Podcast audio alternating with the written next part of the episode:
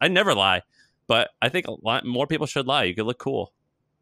Yeah, uh, I don't think more people should lie because, as somebody who used to lie, it's uh, it's really exhausting. What did you um, lie about? I feel like I could rule the world. I know I could be what I want to. I put my all in it like no days off. On the road, let's travel, never looking back. All right, I uh, I want to talk about this OpenSea thing. I'm laughing about it, but before we get into, into that, people like story stuff. Let me quote not, not a story, but do you know who Laird Hamilton is? Surfer. Yeah. So he uh, he like is like when you think of the word like surfer hunk, he's like the guy you like think of, right? Like Right. He's hair. like kind of the most famous one, I think, and he's a little bit older now, right? Yeah, he's in his fifties. He could be as old as sixty, but uh, he's fifty-seven. And there's two amazing things about him. The first, he has this thing called Laird Superfood. Have you heard of that? No. Okay, it's interesting for a bunch of reasons. The first reason why it's interesting is Laird is interesting to me. He's basically so Laird Hamilton was a surfer in Hawaii. He had a troubled childhood, but he dedicated his life to surfing. He says that he might be a little autistic and that he like focuses on a goal incredibly uh, like he he'll he'll achieve it no matter what and he obsesses so for a long time he was obsessed with finding the biggest wave he invented toe-in surfing and then eventually he got into uh, health and he got obsessed with eliminating sugar eliminating flour and just being very very very healthy and so eventually he launched a company called laird superfood and he's obsessed with coffee. He drinks tons of caffeine, loves coffee, and he didn't want to use like almond milk or Oatly or anything like that. And so he invents this thing called Laird Superfood. It starts with a creamer. Now they sell a bunch of different stuff, a bunch of different creamers, a bunch of different health foods. Hmm.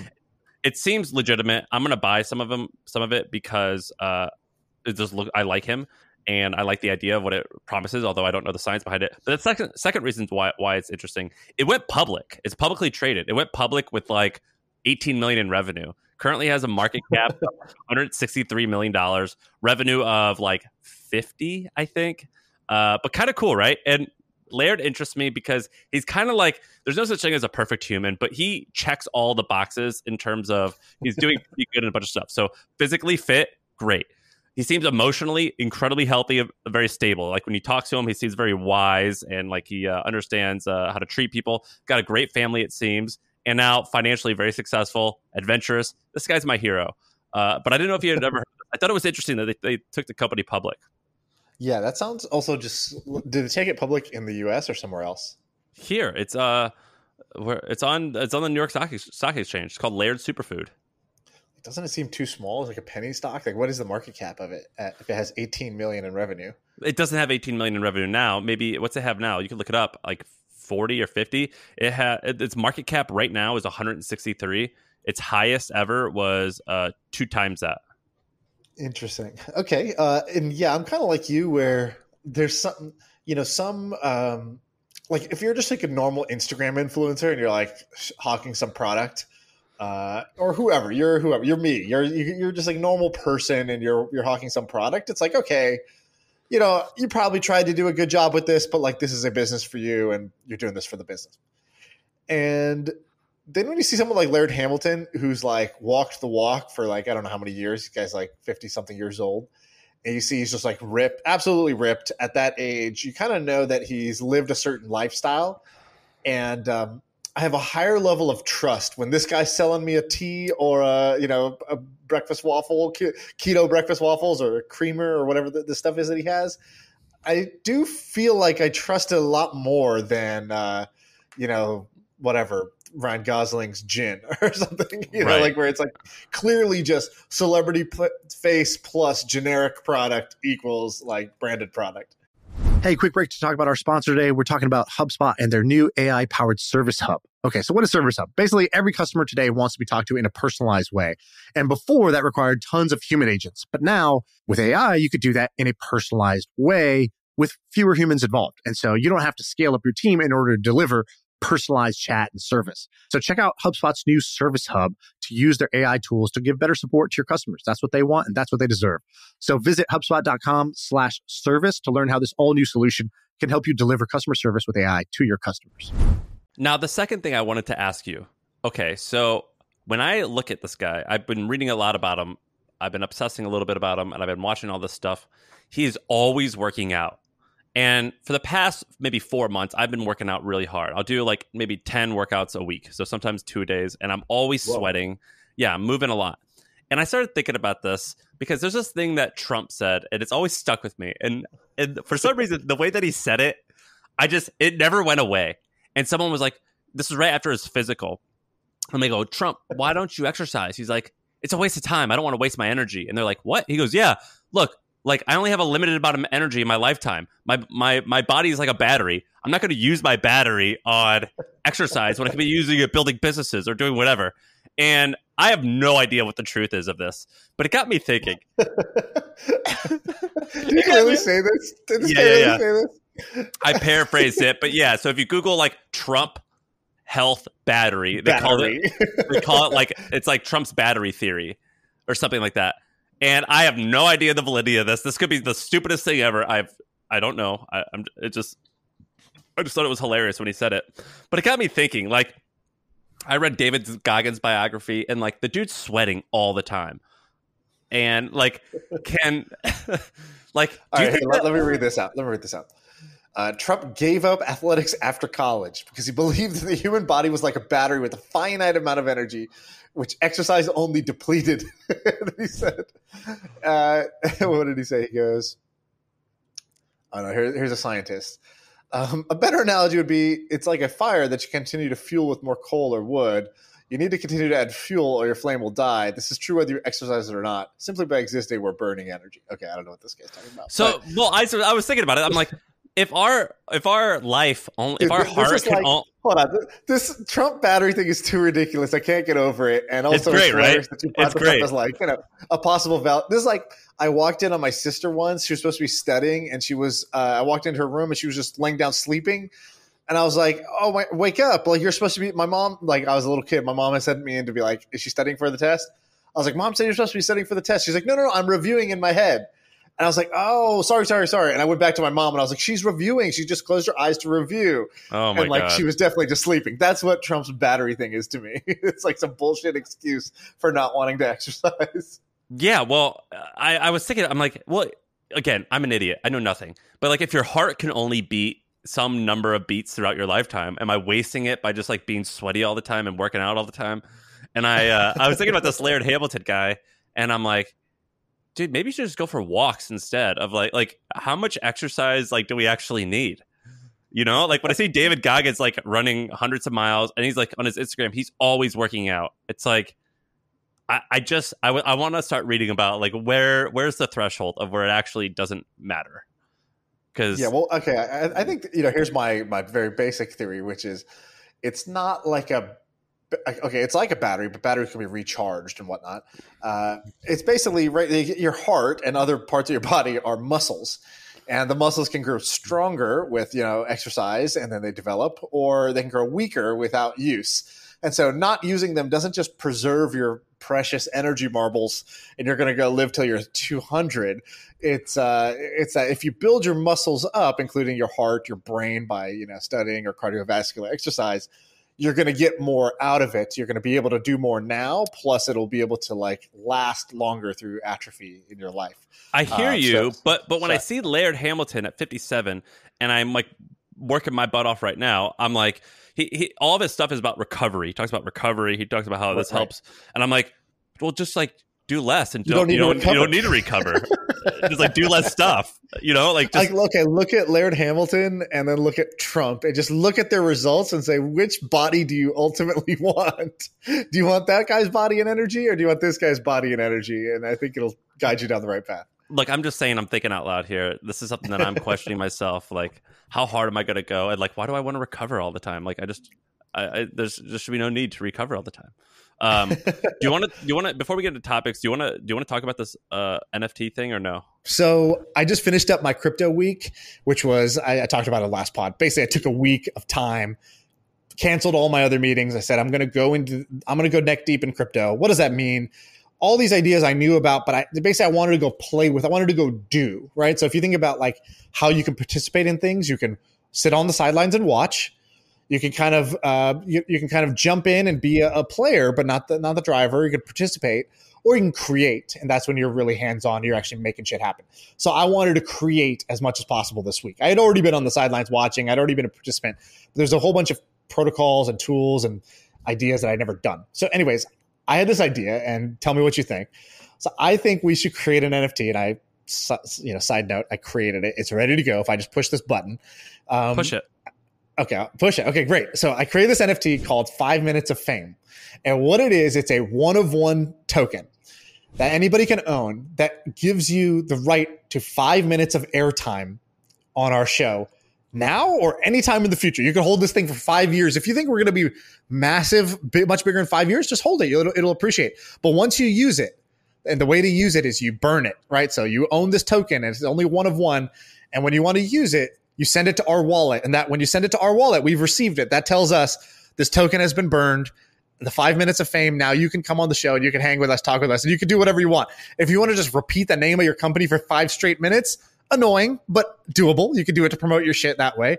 If you want to come brainstorm with us or you want to come ask questions, you can, you can, do whatever you want as long as it's obviously not like, you know, vulgar or hateful or whatever. Not some like uncool shit, you know? Like can, can they can they sell it? They can sell it, yeah. So so somebody so I've started the floor price at 0.5 ETH, right? So less than one Ether. I wanted to see how high this ends up going.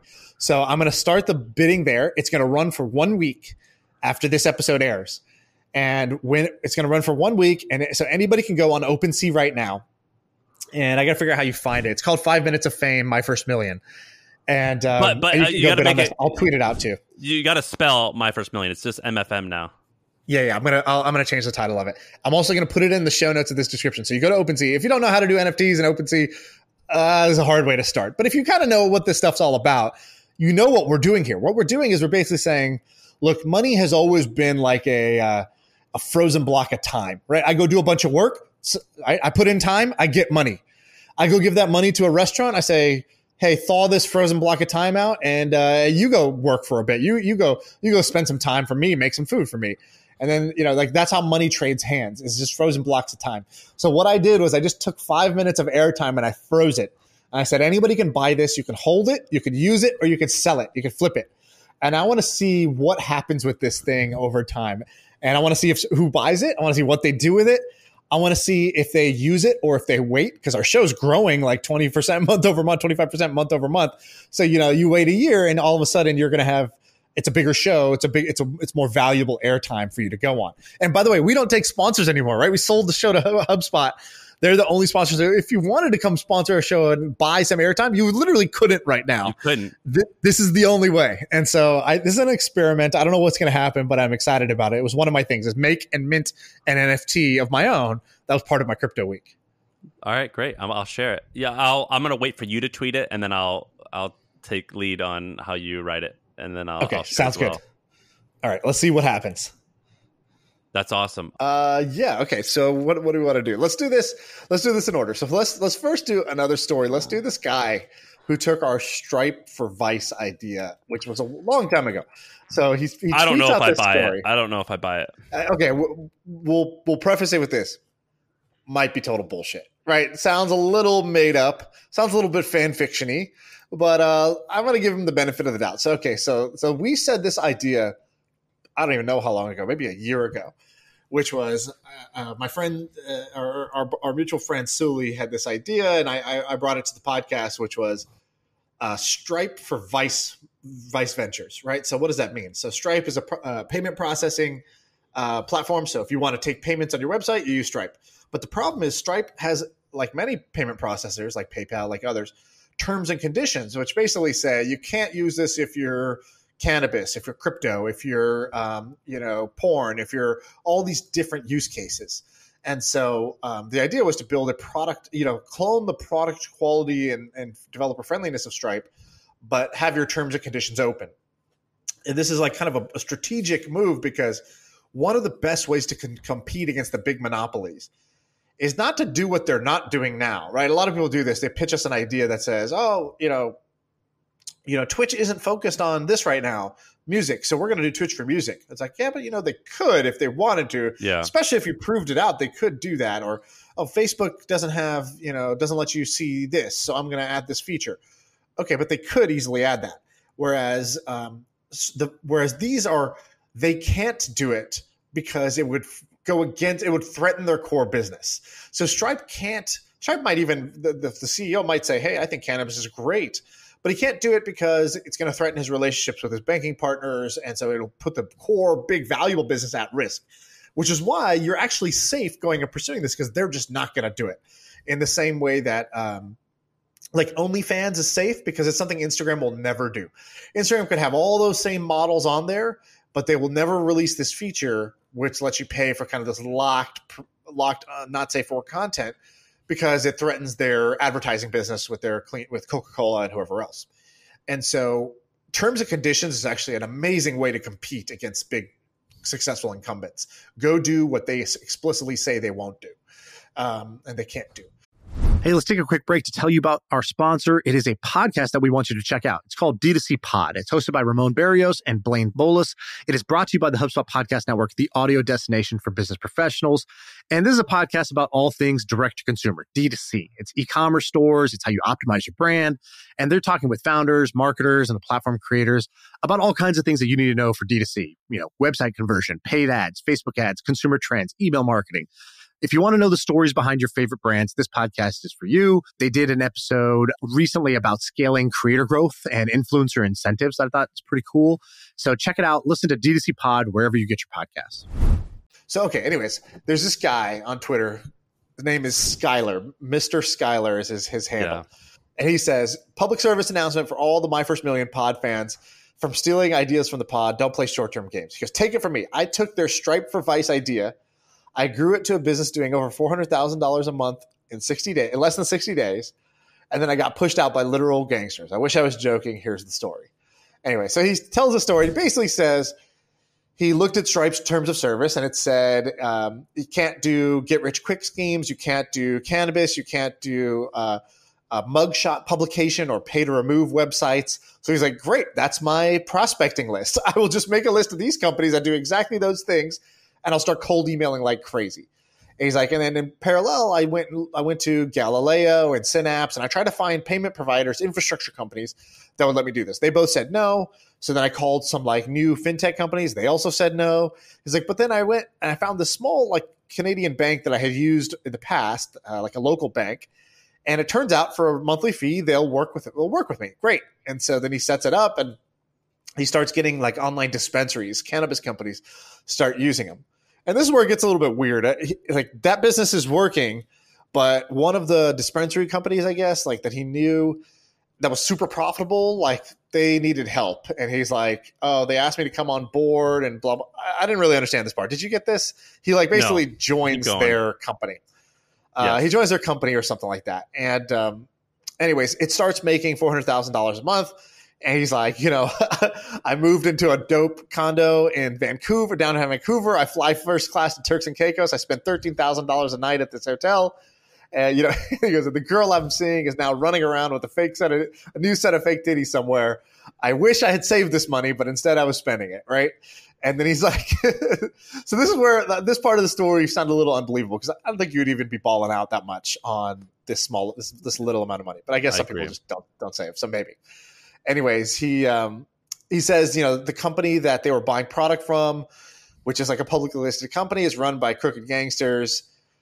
They started harassing me and my family. Blah blah blah. I ended up paying them. I don't know. Bag. I, I met up with them with a bag of cash, and I told them to leave my family alone, and I, I left the business forever and uh, you know that's my story of you know I, have traded peace of mind. I traded my money for, for peace of not peace of mind, and here's what I learned. No, uh, the, I, and then he's I like, think, subscribe to my newsletter. I so I'm I'm go- I googled this guy a bunch. Uh, he I think he's full of it. This is just maybe I, I think that maybe there's like some truth here. Like maybe he tried to start this. Maybe like someone sketchy emailed him, and that's about it. yeah, it definitely seems like the bag of cash. I met them in a park and they told me, uh, "You lying, bro? Are you yeah. lying? Is this is this you lying? I think you're lying." So I don't know. I don't know if he's lying or not. He needs to show some receipts if he wants us to uh, to fully vouch for it. But I thought it was an entertaining story nonetheless. I, I think that actually like more people should lie to be honest i don't know why more people don't lie whenever i'm on the internet and i'm like talking about stuff anonymously I always tell the truth. Like, Dude, like what, what a great zag. Everybody else is all about honesty. You know what? Lying. I never lie a lot. Like I'll comment like in different posts, and they'll say like, like uh, just ridiculous stuff, and I'm like, no, no, no. Like I've done this before. Like here, like just like on a random Fox News thread or or on Reddit. I'm like, no, that's not true for this reason and that reason, and I'll explain my personal experience. I never lie, but I think a lot more people should lie. You could look cool. Yeah, uh, I don't think more people should lie because, as somebody who used to lie, it's uh, it's really exhausting. What did you Um, lie about? dude i used to like i used to exaggerate so you know i used to do everything that i wouldn't call a lie but if you look back it's a lie right? Like i would exaggerate. Or somebody thinks something and i like let it run i'm like oh yeah i'm not going to correct that. I'm going to let you run with this mistaken assumption. I didn't lie. You got it wrong and i didn't i didn't correct you. That's not my fault.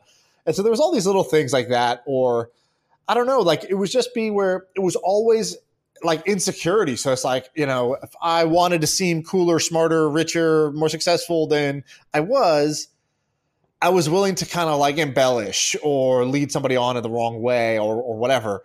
And, um, and maybe I still do sometimes. I don't really know. I, I don't want to say like I've completely gotten rid of it. I can't remember the last time I did that. But I definitely remember a point in time about five years ago where I was like, I'm just not going to lie anymore. I'm just going to actually say what the situation is, and then I'm going to let the chips fall where they may. And it was so freeing and re- uh, relief. It was like just relief because um, somebody said this once. They were they go they, like in programming. There's this thing where like anytime an application slows down, one of the one of the reasons that people will say if you talk to programmers, they're like, oh, you know, it's like a threading problem or like there's a multi-thread problem. And what it means is basically there's like multiple processes running at once, and they start to like use up all the memory of the computer. And basically, that's what happens in your head when you lie. Is your brain has to keep two threads open. There's the thread that basically is like what I said, and then there's the truth. And you constantly have to keep track of what you said versus the truth in order to like maintain the lie. And so that becomes like a having two processes running in your head just drains you of energy, is what I found. So I don't lie anymore. But I think you're right that in the short term, there's a big benefit to lying, um, which is like you know, like most people can't figure it out. Most people don't don't check you. Even the people who do check you, just like their voice is like small compared to the most people that that'll just take it at fake value, right? Like fake Well- news, I think, is popular for a reason. like I've done stuff like I bought I bought my car. So I bought my car. It was a it was over it was six figures, and I bought it. I saw a picture of it online, and it was like three hours away. And I called the guy and I go, "Hey, what's up? Uh, you got this car?" I go, "Great. I'll send you the money right now. Will you drive it over in a few days?" And I just it was all done on my cell phone in the car. I just wired him the money, and he brought it to me uh, days later. And I've done that so many times. Motorcycles, vehicles. I buy shit all the time, and I'll just say like, "Yeah, I'll just give you the money now. Don't sell it." and so many people are honest and i'm and in my head i'm like everything would be so much more profitable but way worse if like you can get away with lying you can you can totally get away with it and most people never do it and it does shock me uh, all right, and we'll end that segment there. um all right Uh, let's go let's do another one Uh, you want to do an idea? I got some ideas. yeah yeah. Okay, so this idea, this comes from Ben. So Ben gave me this idea today, and I like i'm it. We gonna I'm, I'm about- gonna i'm gonna burn you hard on this one so keep going Okay, good, good. Um, figs for construction. Okay, so for those who don't know what Figs is, Figs is a a brand that came out that basically was making like cooler looking scrubs, medical scrubs. So the stuff that doctors and nurses wear, those little blue outfits that were like kind of traditionally like, well, it's all blue, the same color of blue, and they're all kind of baggy and they all kind of look shitty. And here you have these people that are like working really hard. They wear this stuff all day. Uh, it's kind of like their identity. It's like their uniform and um, and they make good money. You know, doctors make good money, and you know, why are they wearing this stuff? And so, Figs came out. I think it started with nurses, and they just started making like better fitting, so it didn't look as baggy and loose, a little more flattering. And they had some different colors and patterns that you could have uh, for your scrubs. and we So we, we talked about them right i think right when they got going Yeah, like pretty early on, we talked about them, and fast forward now, a couple. This, we're two years into the pod. Um, Figs is a public company now. Wow, it's worth they went seven billion dollars. Seven billion dollar market cap. what if you go read any of the articles, it's like why Figs is the next Lululemon, why it's the next Nike, why Figs is is uh, Starbucks for scrubs. It's How like they just is the put every sexy brand. Figs is several years old. I think Figs is like probably eight years old or something. Uh, Figs founded. Let's see. And the woman who started it does not look like the woman who would start it. She, I mean, she looks like a like a like a fashion like a supermodel. Oh, really? Okay, that's Like I would have thought, like I guess a nurse in my head. Like she's wearing like fancy ass shit in her pictures. So so Figs is eh, yeah, I think I got it right. Eight years old. Uh, it went public at four billion. It's now seven billion, and um, and I think what what is it? So so there's this guy Thomas Tull who I didn't know, but he's the founder of Legendary Pictures. He had sold that to a Chinese company for three and a half billion dollars, and uh, and he was the majority shareholder, and so I think he owned fifty eight percent of Figs at the time of IPO, which is Oh kind of a ludicrous amount of a public company to own. And then, uh, you know, is this the person you're talking about, Heather Heather Hasson? yeah, you see, like in a lot of her photos, she looks like she's like I was like, uh, she just looks like a like a she's in what's the equivalent of GQ for women? I don't know. I'm an idiot, but you know what I mean. Vogue. like she's wearing Vogue. I don't know. She's wearing. She just look. Does, I would just imagine someone wearing a nurse's outfit. And he put 50 million in in 2018 and became a majority owner. So 2018 is when he, he puts 50 million and become buys you know 58 percent. Three years later, goes public at a 4.4 billion dollar valuation. So his 50 million turned into 2.2 million of of, of equity value. So so good on him. Um, okay, so anyways, so basically the uh, okay, so the idea here, so Figs seven billion dollar market cap. I think it does just over a quarter billion dollars, so over two hundred fifty million dollars of revenue a year. I couldn't find the exact number quickly during my last minute research here, but here's the idea: Figs for construction. So, how many other industries have a large workforce that kind of needs specialty um, clothing for doing what they do? And today they have like a generic default, and um, and maybe you could build a sexier D2C brand like Figs for construction. So this is the idea. Um, this is the idea. Figs for construction. You know, construction workers have Dude. a lot of different things that they wear. Listen, I know that you don't know who Dolly Parton is, and you're just so disconnected to like normal Amer- Americans. It's called Carhartt, you dummy. This is a thing. I've been wearing this for years, and it's awesome. Google Carhartt. You don't know what Carhartt. Carhartt? You've, No. you've never heard that word Carhartt, Never even heard it. Never even God, heard anything read a that rhymes with book. Carhartt. Dude. Carhartt. Dude, you don't know Obviously, obviously, there's brands that do durable, you know, rugged wear. I'm not saying No, not- Carhartt is like I remember as a kid, like we used to go to the hardware. This sounds like I'm real redneck, but I'm not that redneck. But when you go to the hardware store and you get a coat and you get a Carhartt, Carhartt is like it's like the thing. It's so like, and it's even like cute now. Like they've like cutified it. So now if you're in college and you're in like a country area, the hot girls will wear like Carhartt overalls, and that's like they're like cute now. They have like Carhartt Louis Vuitton collabs. okay, so when did Carhartt start? Carhartt started in 1889. Is this the company you're talking about? Yes, This company Carhartt, from the 1800s, bro. I'm talking about building a modern day thing. You're talking about this 1800s It is modern at this point. They've they've revolutionized it. Like go to Carhartt Fall Collection. They've got like a whole like cute kid. Like it looks like a fucking like the kids are wearing Carhartt and very- Vans and and doing like TikTok. D2C. Good Yeah, for them bro. For, for modernizing. They Okay, totally so- changed it. It's like yeah, Carhartt is like it's like it's like cool now. I mean, it all it was, it was like the workers man So- thing. So, so and I here- used to wear here's the mistake you're making. Here's the mistake you're making. First of all, you're yelling in the mic. That's a mistake for the podcast. Second, second of all, uh, the mistake you're making is thinking that because something exists, that that's not how e-commerce works, bro. E-commerce I agree. is fucking I agree. clone on clone crime. It's just one, oh, this works great. I'll do it too. Thank you. Take my piece of the pie. And uh, and so this working tells me nothing more than that this is a even better idea for somebody to go start. Look, with a I agree. I agree.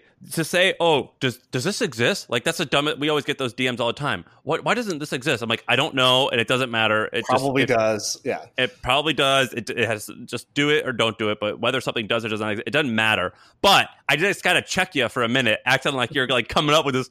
Ooh, we should just do figs for construction I'm wear. saying, like, I'm dude, saying there is an opportunity for somebody to do this. And by the way, I'm looking at their stuff, and they definitely have a lot of the like, like there's like this. I don't even know what you call this thing. This like, you know, this like super yellow neon jacket that's like, you Yeah. know, you know, you're not a fireman, but you wear this for some reason. So, so. Uh, they definitely have a lot of the pieces, but when I was going down the rabbit hole of looking at what what what are all the things that basically outdoor workers wear, whether you're on an you know you're in, in a shale uh, fracking you know uh, field or you're doing construction of homes or you know it doesn't really matter which which version of these but it's like there's a premium to be placed on super rugged, durable shoes, but also mud shoes, but also heavy jackets. There's a towel that goes on your neck that's a cooling towel. There's like this whole line of stuff. And the reason I think this might be bigger and better than Figs is if you look at Carhartt or Duluth, which are a couple of the companies that do this, I think they're both like 600 million plus in annual sales. Duluth, I looked up before this, there are 638 million in annual sales. It's only got a 500 million dollar market cap. So double the revenue of Figs. So and wait, you know what's Duluth? one tenth of the market cap. Duluth Trading Company is another. It's like Carhartt. Um, their D2C business was growing 70% year over year. Oh, yeah. So it's a it's obviously like where where the action is versus all their retail retail shops. And so I think you could come in, I think you could build a new brand in this space and get acquired by Duluth, get acquired by Carhartt, these multi-billion dollar companies as just another another brand. And you know, there's an existing D2C playbook that's like some combination of Facebook and Instagram ads, influencers, blah blah blah, like cutesy colors, nice packaging, all that good stuff. And I think you would want to not do so cutesy here for for the rugged wear, but I think there's an opportunity to cr- uh, create a pretty iconic brand here. I wouldn't be surprised for somebody to do to do Yeti coolers for this Carhartt brand, right? Like I think there's a Yeti coolers type of brand to be built in this space. Do you remember Land's End? Did you ever shop there as a kid? Like your parents get No. you like you don't remember Land's like End? Land's- monument in San Francisco. Uh, well, yeah, but yeah, it is. But it's also like uh, it's a store. Like remember Eastbay as a kid? Like East, Yeah. buy it, it Land's End. Sneakers, yeah. So the, it's uh, American made clothing. Basically, you probably know what their boots are. So if you Google Lands End and then the word duck, it'll probably with it's called the duck boot. You definitely know what that looks like. It's like the traditional like snow boot that you wear as a Okay. kid, and it's way popular now. Again, Lands End, I was just is another thing. It's just like Duluth, but yeah, these companies are trading for crazy low. One point five billion dollars in sales, eight hundred million dollar market cap. Yeah, I don't know why their multiples suck so bad, and that just kind of shows me that Figs is Figs' story. The thing I talked about at the beginning, like we are, you know, Starbucks for scrubs. What does that even fucking mean? That means nothing. That's just words. Uh, you know, we're Nike, we're Lululemon, Well, we're I mean, Figs, uh, we're the next yeah. one.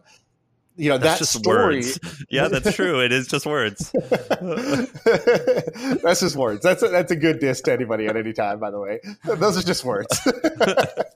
Immediate shutdown of anybody.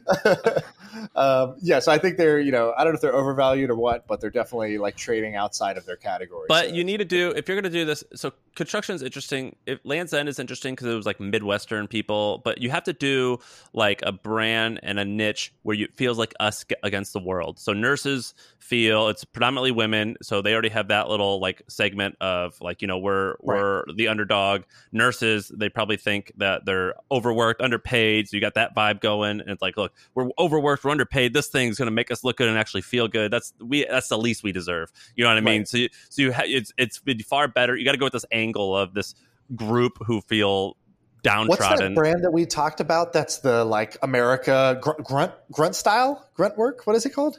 I don't know what you're talking about. What do you what do you mean? Is Grailed? called Grunt? No, it's called Grunt Style. So go to gruntstyle.com. I think we talked about them. No, what's that? It's it's a us against the world. Um, you know, proud for the, we are proud of the police. We are proud Oh of the yeah, military. these guys like kill we are. It's proud like of our uh, country. We Yeah. we don't you know vaccine. You know you could stick your vaccine here. Uh, that's the vibe you get when you go to Grunt Style, and you know it's very much a us against them.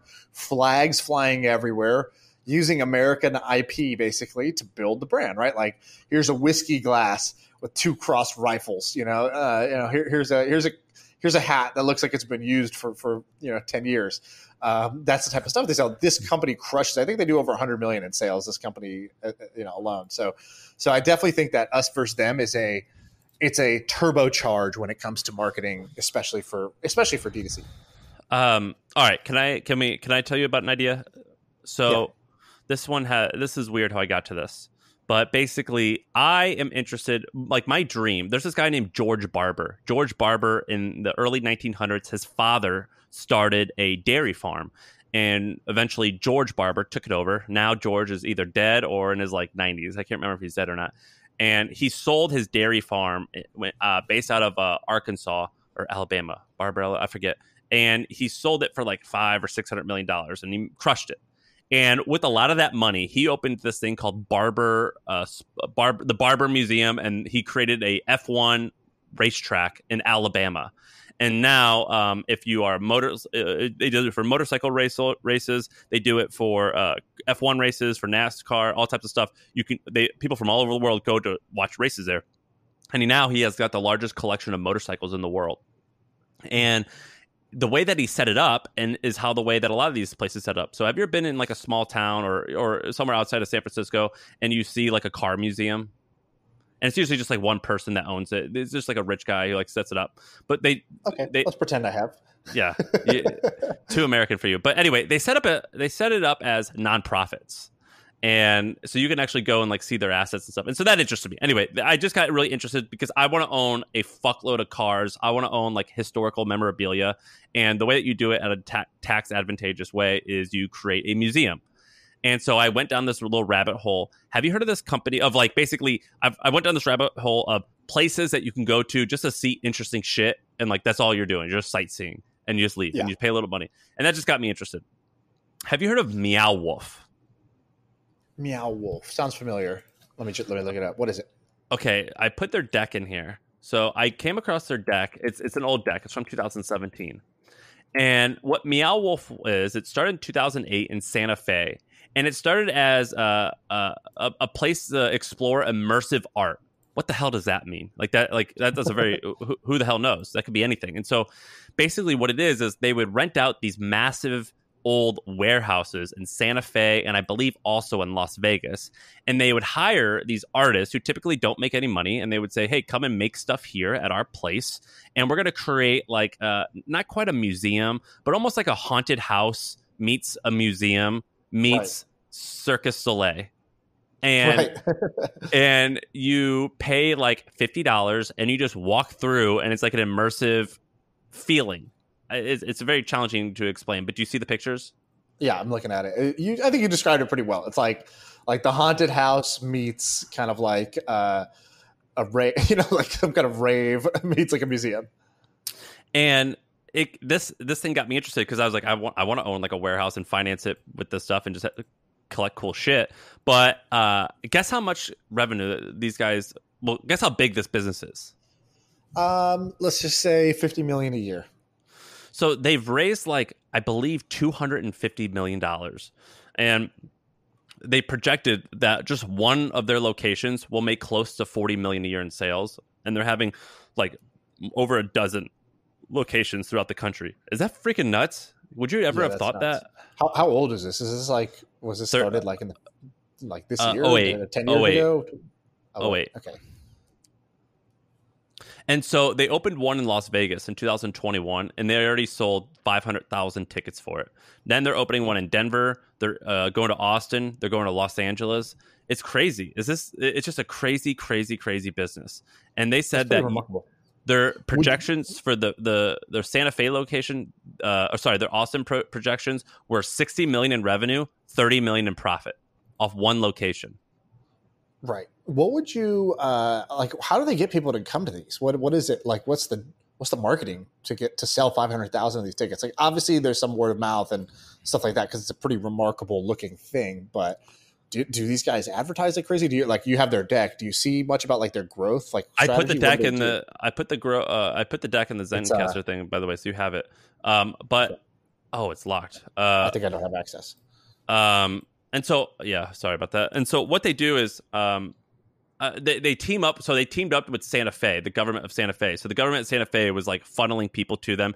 If you Google Meow Wolf Santa Fe, they even put together a um, they even put together a like study, an economic study to show how much Meow Wolf is helping the, the local area. And so they team nice. up with the with local governments and that helps them like so like they funnel people in there. But I actually don't know. I don't think they do a significant amount of paid advertising. I'm not seeing it anywhere. Right.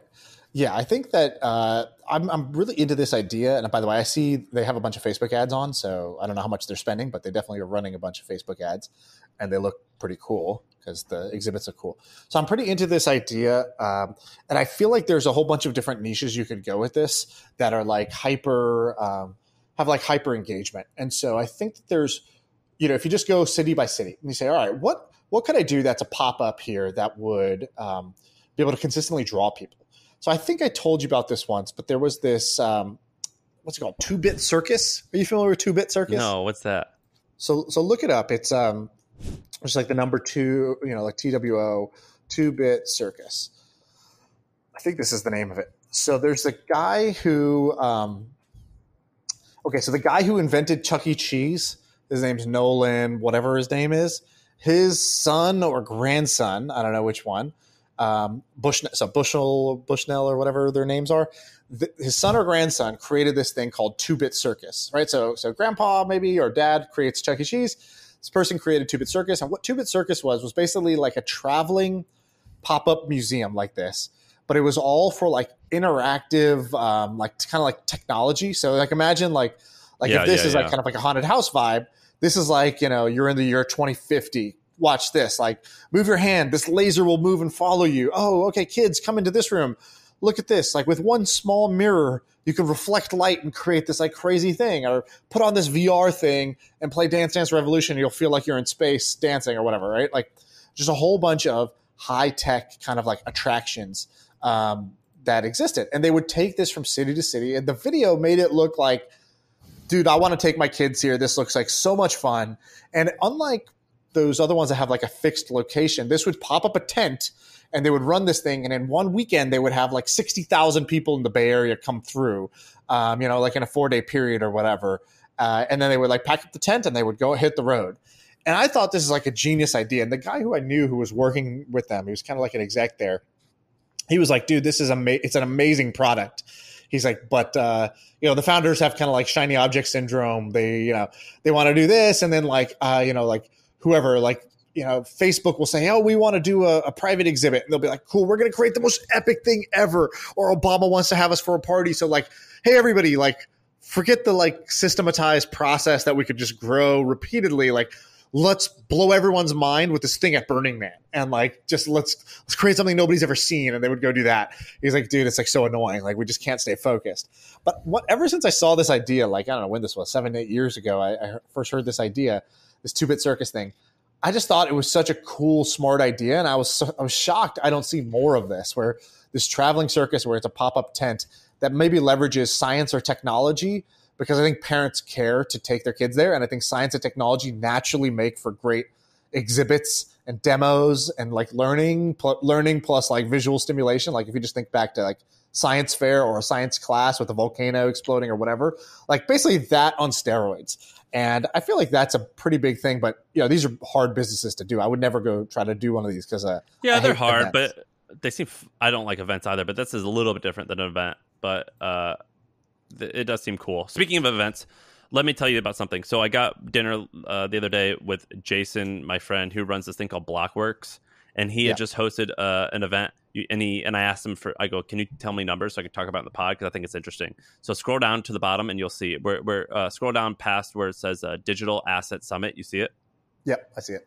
Okay, so uh, this is Jason. He's got this company called Blockworks, blockworks.co. It's like the hustle, but for uh, crypto. Um, So two day conference that he just hosted recently. Uh, it did uh, two million in revenue. He said he told me it did about fifty percent in profit.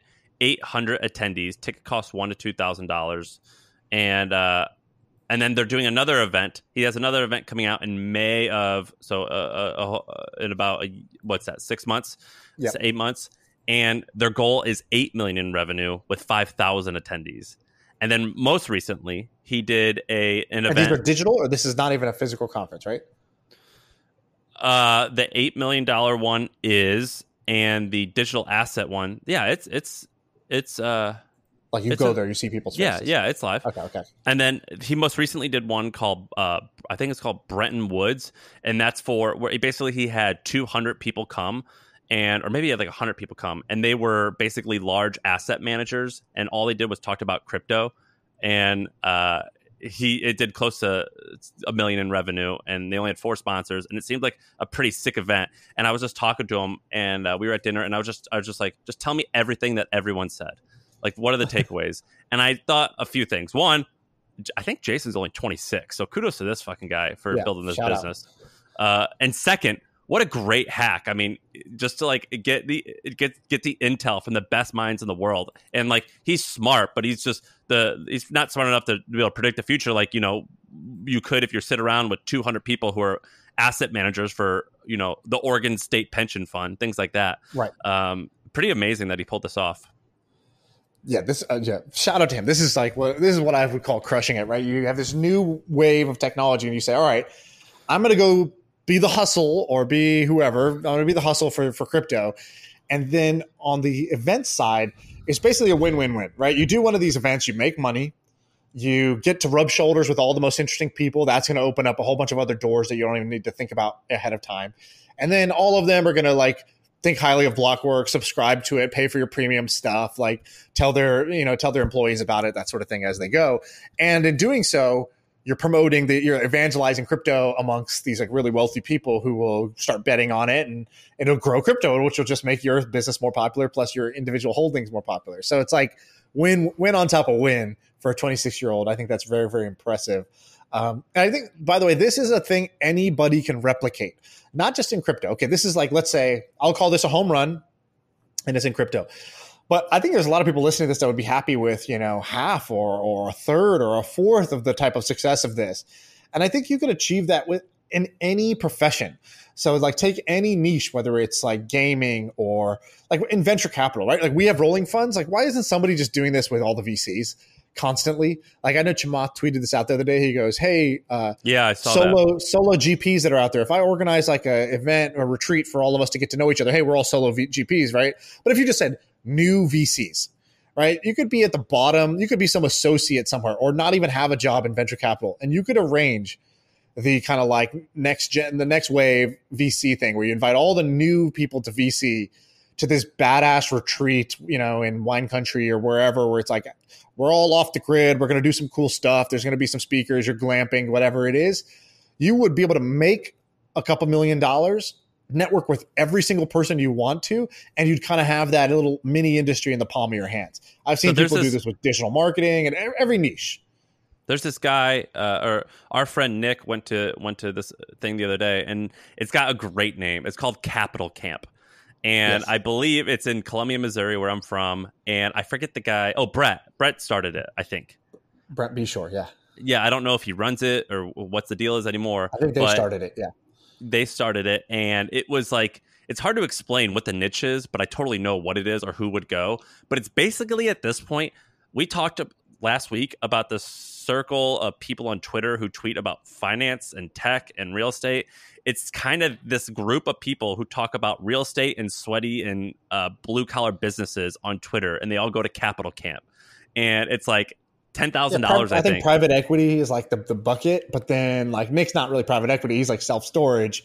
Um, but like you know, he'll go to capital camp. So it's you're right. It's basically private equity is the big umbrella, and then like any kind of sweaty business or um, like cash flowing or, things or, or real estate, real estate business, kind of non you know non fancy fancy schmancy tech, basically. And it costs ten grand to go. And Nick went, and he said it was totally worth it. And and the people who I know who go, they say it's totally worth it, and they're going to go back every year. And it probably made a good. I bet you it made. Uh, it probably made a little bit of profit, but in a fair amount of revenue. Yeah, I'm going to spin up like a mini one of these. Um, I have one that I'm going to do for Club LTV, which is my like e-commerce, like all store owners who do between one and a hundred million in revenue. Um, basically, I'm going to do a, a, retreat for them, uh, which is just my own excuse to do something fun. Uh, I'm not really going to try to like make a profit off of it, but as long as they cover all the costs uh, of, of hosting a video, that'll be great. And so I'm going to do this in the e-commerce niche, but I just feel like you could do this across like it, just in the two two of the camps that we are in, right? Uh, startup investing and uh, and I'm in e-commerce. I think you could do this in either one of those and have you know have fun, profits, big build your network, all that stuff. It just takes it just takes hustle, which unfortunately I don't have that much hustle anymore. All my hustle goes to my kids now. There's, there's no, no hustle. Well, left. you will soon, I think. Let me tell you something really quick. I so you're you're you've been angel investing longer than I have. Um, uh, I would not claim that I'm like nearly as good as you or some of our friends, but I um, two things I did. I did these two things in 2019. Um, one of them just 50xed, nice, and one of them just uh, 12xed. Amazing. on paper And- or, or or exited already. on paper. I actually I know one of them. The the the, the 50x. I know it's on paper. The other one also on paper. Yeah, That's they're both on paper, so they're not real. Stuff but I, d- paper. I I I feel good uh, because because this whole angel investing thing, you just you spend, you spend, Spend, you spend, spend, and I'm like, is this ever going to work? I'm just spending all of this money. It's just leaving my bank account. I don't even know if it's there. And when you count it as part of your net worth, like I, I pretty much don't. I'm like, oh, this sucks. What's going to happen? And we'll see, like if it starts actually hatching, those eggs start hatching. Okay, so let, let me tell you that I have something related to this. So I texted a friend who I won't say their name, um, but they're an they're an investor. They've been doing this much longer than me. Angel investing, seed investing, that sort of thing. VC, personally, all they've done it all. Do I know them? I don't think so. Okay. And um, and so they they've done very very well. Bunch of exit, bunch of winners that are like public companies that we know about, which is like you know the that's the that's like as high as high as it goes basically. And so multiple winners like that. So I texted him. I said, I said, hey, uh, I got to ask you a question. I said, feel free to just brush this off if you don't want to tell me. But uh, I'm not asking to be nosy. I'm asking because I'm trying to weigh out my options here. And I said, you know, in terms of investing, you've basically done as good as anyone, as good as I could hope to do, right? Like, I would say you have done extremely well. It's kind of like best case scenario type of outcome. And what does that mean personally in terms of what you end up making? I said, here's what my guess, here's what my guess is. Tell me if I'm if I'm on point or if I'm off. And I basically said, I Well, think can you this can you can, can you give all the numbers because the person's anonymous? Yeah, I'm going to say the number. So I said, I think that you probably will make 15 to 30 million dollars over a kind of 10 to 15 year period of investing. So it takes probably probably you don't see any of it till 10 plus years, but between 10 and 20 years you're going to make I don't know, 20 to 30 million dollars and that's a, that payday at the end of the day and I think along the way you're making half a million bucks cushy kind of like off the management fees or salary. I said, is that about oh, right? oh, wait. So this person has a fund. they have done many things. So they've invested personally as an angel. They've been a VC at a big fund. They now I think kind of like are a solo GP, maybe have their own fund, maybe it's personal. I can't really, I don't really know. I don't know all the details, but they've done both. I said either way along the way, yeah, they're not. It's not. I'm not saying from their personal money. They've had other people's money, right? OPM. They've always been using OPM, or they've definitely been using OPM for a lot of it, right? Maybe some of it was angel money, but now it's a lot of OPM. So I said, all right, um, am I right? Uh, so first, like, let me let me ask you to guess. Do you think they said that's right, that's low, or that's high? Okay, so ten years they've been doing it. Let's call it 15 years. They've been doing it for 50, 15 years, and they've been using other people's money. for most of it. Yeah, How much money did they invest? can't tell you. Over under a hundred. Um, let's say they they're they're they're a seed investor. They're early they're early stage. Okay, I understand. I would So guess they're they writing made. checks that might be like as low as 100k and maybe high as 500k or a And it was their full a full time job for ten years. Yeah, this is what they do. My guess is way above fifteen. That I'm low. I, I my guess was low. I would guess like forty or fifty. Yeah, so uh, you're, you're right that my guess was low. So what they said was they go, yeah, it should be much more than that, but it's hard to say because a lot of it's still illiquid. They go, um, they go, it should look more like 150 to 200 million No when it's all way. said and done. Um, yeah, And- and this person's like the and best This person's best? not a. They're not a boaster, but they are one of the best of the best. Meaning their portfolio you could stack up against pretty much anybody. Like obviously, if you hit one, like you know, I was you know the lead investor in Google. Okay, yeah, you, you're gonna have like the outside return. But I'm saying this person has multiple, like you know, almost I don't know, more than five, somewhere somewhere around ten, like known big winners. And so I'm like, okay, cool. But you know, you don't know what round, how much they invested, like in each of those, right? So, so Look at so- uh, look at the message. Is that the person? no, that's not the person. So, um, so so basically, I was like, whoa, that okay, that's a lot more. But and had they Um, made money along the way other than their management fee or their salary? Uh, well, just like you know, the exits as they as they come through, as they do trickle in. Yeah, so like you know, first five years, not much. Next five years, some. Next five years, a whole bunch. But you're recycling and you're reinvesting, so you know you always have kind of a new batch of companies that you're waiting. You know, you want these things to age ten years for you to go get a big win out of them. Um, you always have a new vintage, right? What I did 2020, I want to I want to go uncork that bottle in 2030 and see how it tastes. Oh my god, sorry. is your Um, ringtone a, is your ringtone a duck? yeah, it's fucked up. Country shit, dude. That's like, like the hunting duck call you use to attract animals. I don't know. I just liked it. I just wanted to be a duck. I just like the wah, wah. I just like that noise. Um, Okay, so, so- so, so- wait, so this person, but are they investing their I own was money pretty now? stunned. So, so what I told him, I go, I go, wow. So that's basically like you started. You're like a founder of a billion dollar company. If you're going to net a hundred million to two hundred million dollars uh, at the end of this, like, kind of like this journey, this career, I said, you know, it sounds like it happened And a dude, little bit slower, It's but you way make the same amount slower. of money and way easier, way less It's stress. way easier. It's way easier. Like way easier. Not even close. yeah, exactly. And what did they say? um, they were like, I mean, they were like, tr- they're so humble that they were kind of like trying to deflect. They were like, you know, tell me how you're thinking about it so I can help you here, right? Because they're like, you know, what are you asking me all this shit for? And like, you know, I don't enough about me. Yeah, I've done well, but like, w- let me help you if you're trying to get some help out of this. And I, all I really wanted to know was like, what's the size of the it? prize if you knock this out of the park? And like, what's the real, what's the real nuts? and- Like, what really comes through at the end of the day? Like, for somebody who's, because you know, anytime you go into something, there's like, you know, you could, I can go read about real estate. I'm not a big real estate investor. I can go read about real estate. I could talk.